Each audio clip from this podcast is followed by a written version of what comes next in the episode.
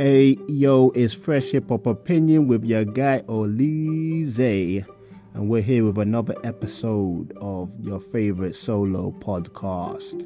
But before we get into it, I know, I know you've checked out the subscribed episodes of this pod.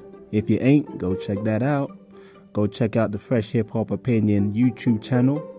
It's right there, very popular. It's getting good. Get on it now. Get on it now. But yeah, anyway, this episode is all about an album, probably the greatest, I think the greatest album ever made that never had a follow up. Or probably from the greatest artist that only made one album. If you don't know, then you've just not read the description. It's about Lauryn Hill, the miseducation of Lauryn Hill. I'm going to show you what good music is, people. If you're too young, then you're going to get an education. If you know what I'm talking about this album, then you're going to reminisce with me. Let's discuss.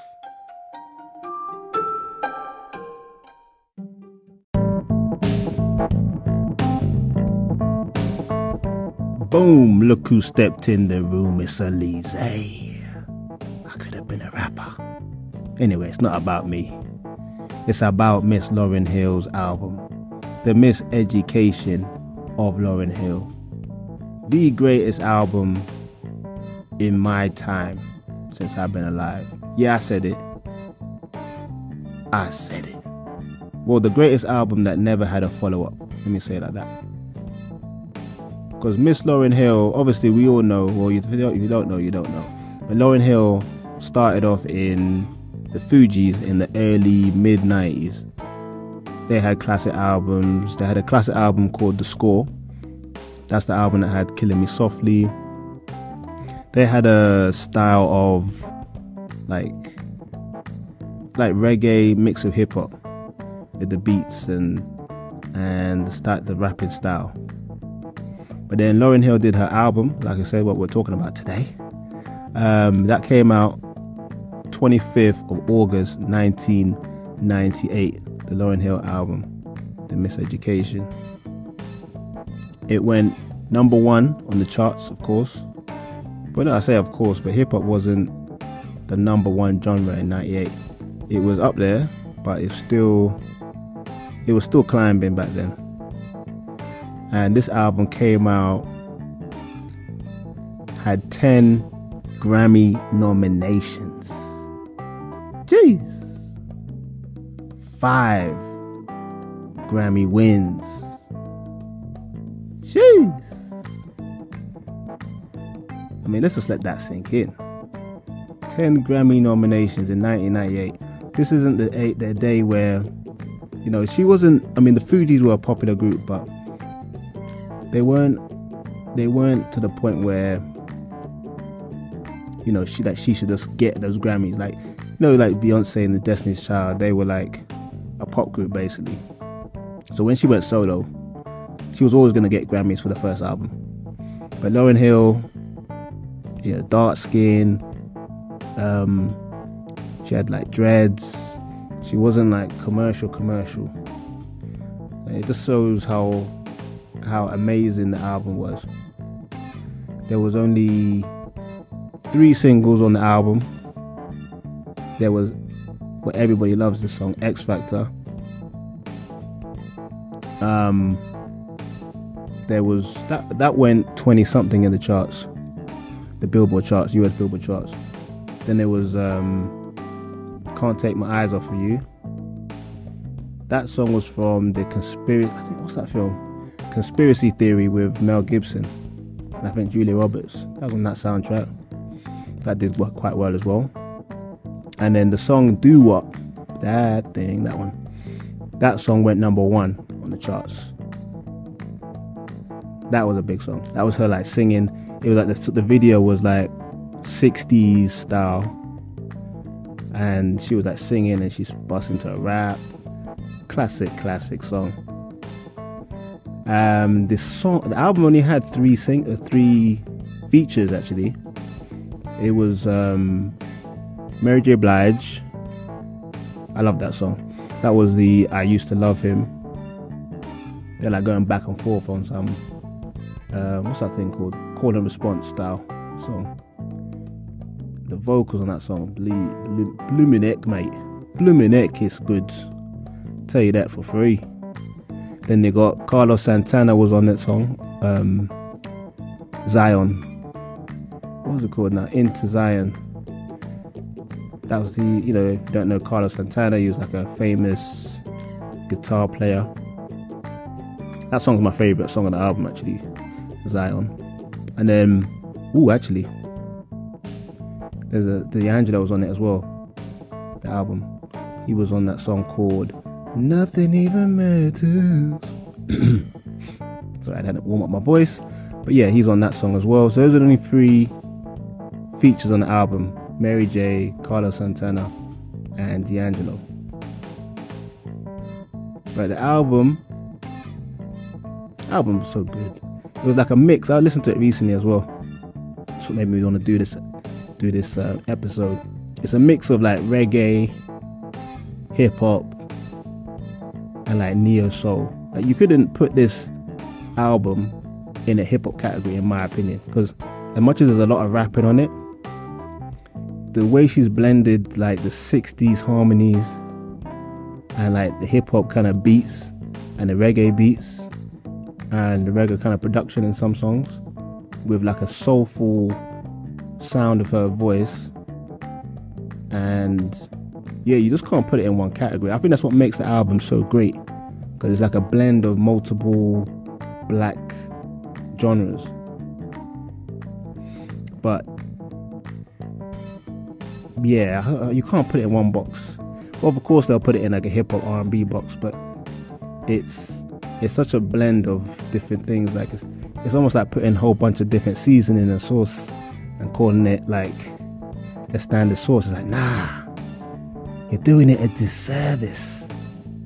This is some classic hybrid type of thing. But yeah, let me get into one of my favorite songs on this on this album. It's called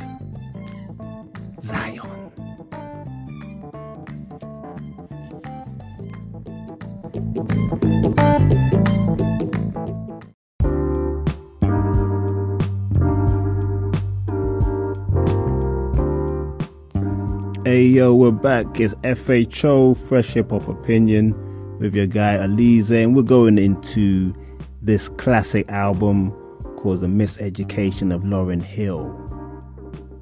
Classic, classic album.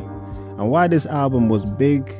Because, you know, in hip hop, there's a lot of misogyny, there's a lot about jewelry, money, twerking, although twerking didn't exist back then or that term anyway. But yeah, whereas this this album is a lot of of course she's a singer, so there's a lot of singing about love. There's a lot about um, God, about trust issues or trust trusting in people. Um, yeah, it's just, it's a mad album, and when I really think about it, she's born 1975, I believe, and she, she was only about 22, 23 years old, rapping, um, singing all these songs and having this type of, I don't know, she, she, she seemed like she had a lot of experience. But when now I'm older and I look back, I'm like, she can't have had the type of experience. She's just, her voice was just like an older, it's like she had an old soul, the way she sounded. But let's go through some of the, the, the classics. I mean, I've already mentioned some of them, but like Ex-Factor, and Zion, but you know, um, Lost Ones was a good one. Apparently, that was a shot at um, her former Fugees, um, like Pras and Wyclef. There's a few bars for them there. Then, obviously, a lot of people liked um, the singles, like I mentioned before. Superstar was a goodie. That was a real good one. When it hurts so bad. Mmm. When it hurts so bad when it hurts so. okay, let me stop. And Yeah, I used to love him with Mary J. Blige. That was a good one. I like that one. Father, Father, them, forgive them, Father. Sorry. Every ghetto, every city. Wasn't the biggest fan of that one.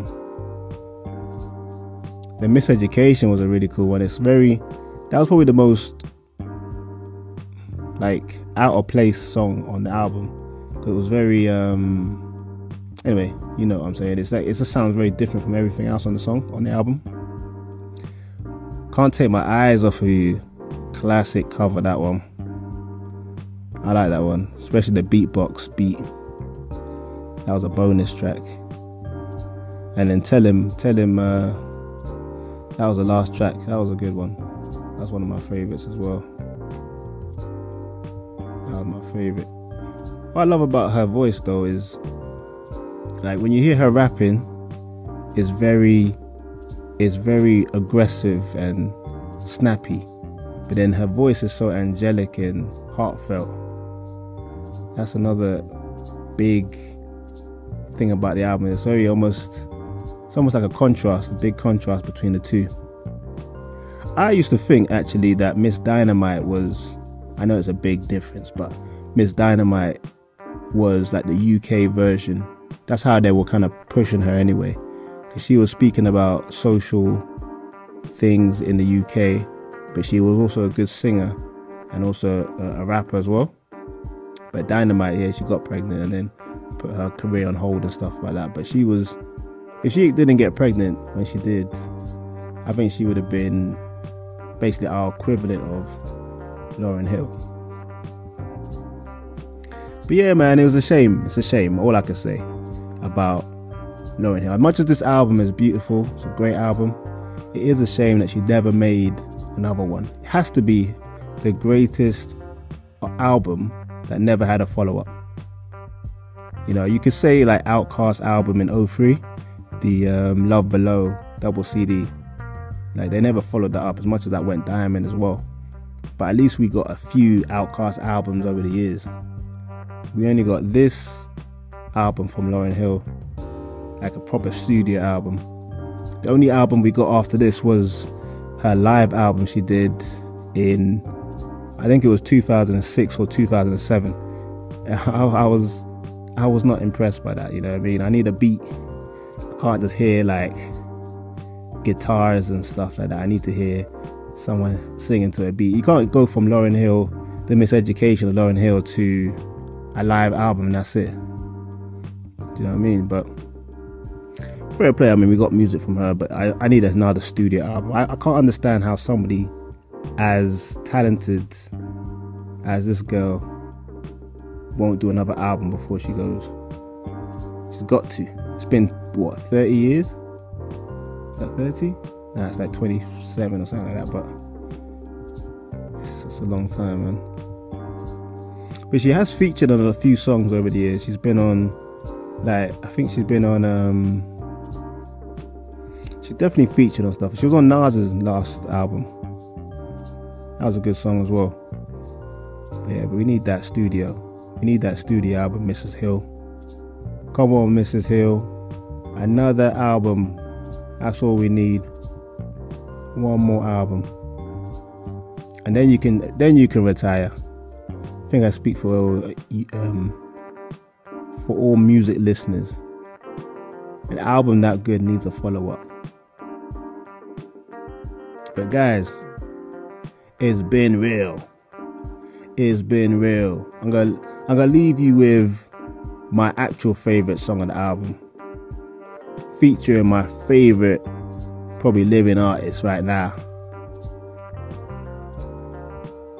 Have you guessed it? There's only three features on the album, so you go it's not hard to uh, hard to guess. You know what I mean? Here we go. It's fresh hip hop opinion. Peace and love.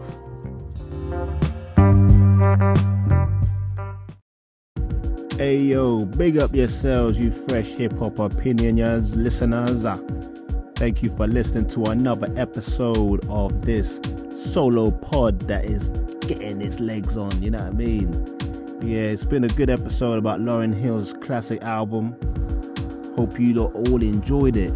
But go ch- check out, not chalk, go go check out my subscribed episodes for the supporters on Fresh Hip Hop Opinion. It's on all podcast streaming platforms. Go check out the YouTube channel, Fresh Hip Hop Opinion. Oddly enough, it's growing. Get on it. Go check it out. Different type of content, uh, but it's all hip hop R&B related. So go check that out for me. And like I said, in every week, every every episode, Etsy clothing store called Oleezeh Clothing. That's O L E Z E Y. There's gonna be some new products getting on the store. Go check that out. Also subscribe because you're gonna get a little discount code on for the subscribe people. But yeah, tune in next time for another fantastic episode of Fresh Hip Hop Opinion. Peace and love.